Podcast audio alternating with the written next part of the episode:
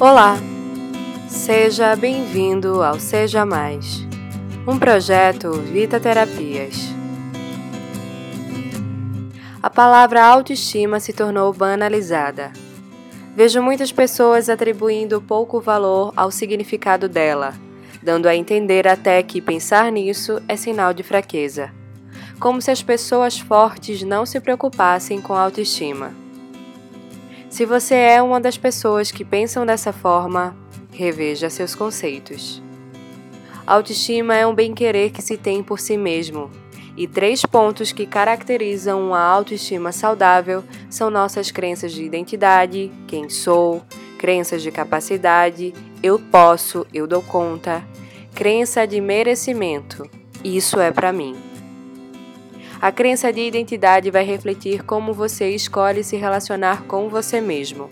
Como você se relacionaria com alguém triste 24 horas por dia? Você se afastaria por cansaço ou de tanto ouvir, você seria contagiado e anestesiado?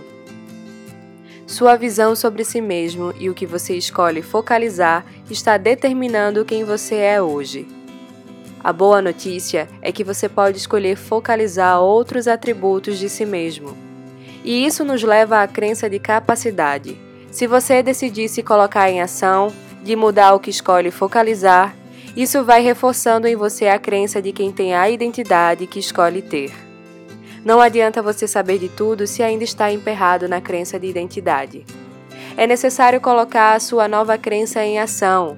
Se escolhe ter atitudes mais corajosas, Mova-se, faça algo ousado e, por consequência, se sentirá mais capaz.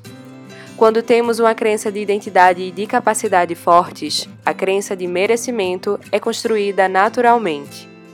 E porque você sabe quem é e você sabe que faz, então o resultado positivo disso é mérito seu, porque você se autorresponsabilizou, porque você foi agente ativo em sua própria vida. Tenho certeza que agora você se lembrará da palavra autoestima de um jeito bem diferente, né? Por isso, seja mais eu sou, seja mais eu posso, seja mais eu mereço. Eu sou Natália Silva e esse é mais um Seja Mais.